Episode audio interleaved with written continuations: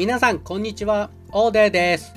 え前回の放送で、例えば15分足を見ていて、ある値段に到達した後に、そのローソク足が確定しないままで、もう一度その値段をつけた場合、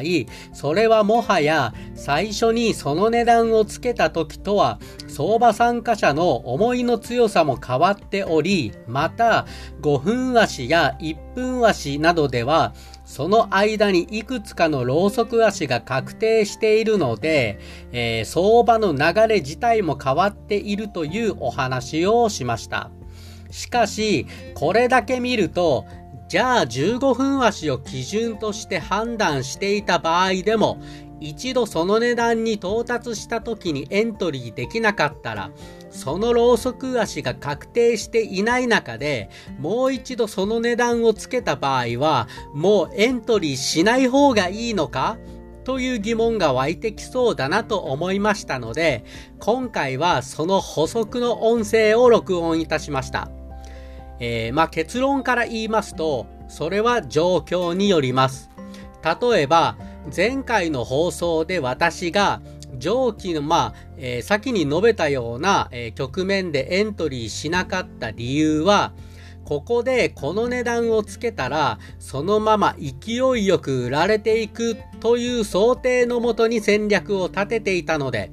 一度そのエントリー予定だった値段でエントリーできずに、まあ、再びその値段に戻ってきた時点で、自分の想定とはズレが生じており、1分足レベルではいくつかローソク足も確定していたこともあって、これは予想通りに売られていかない可能性があると判断してエントリーをやめました。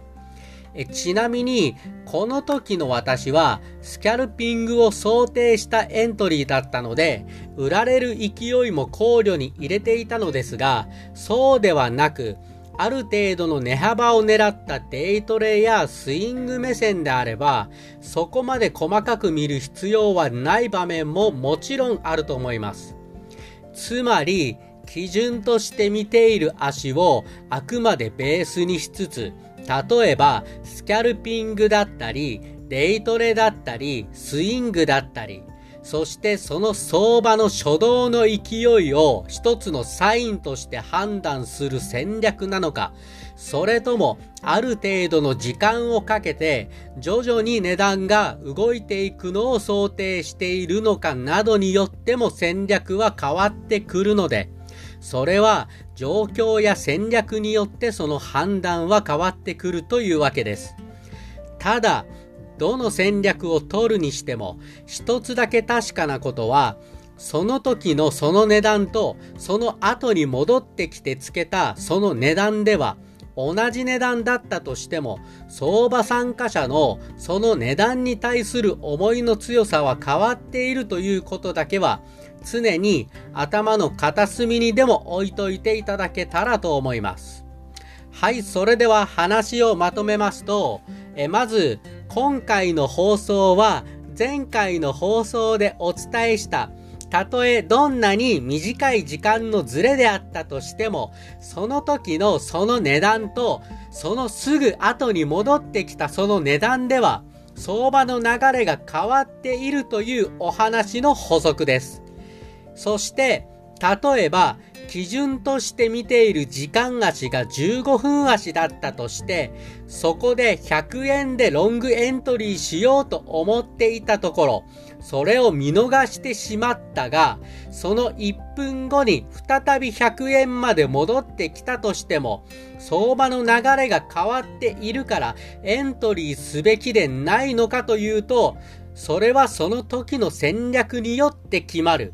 そして一つだけ確かなこととして、その瞬間の100円とその1分後の100円では相場参加者の売りたい気持ちの相違や買いたい気持ちの相違に大なり小なり変化が生じているので、それを頭の片隅に置きながら相場を見ていくことが重要。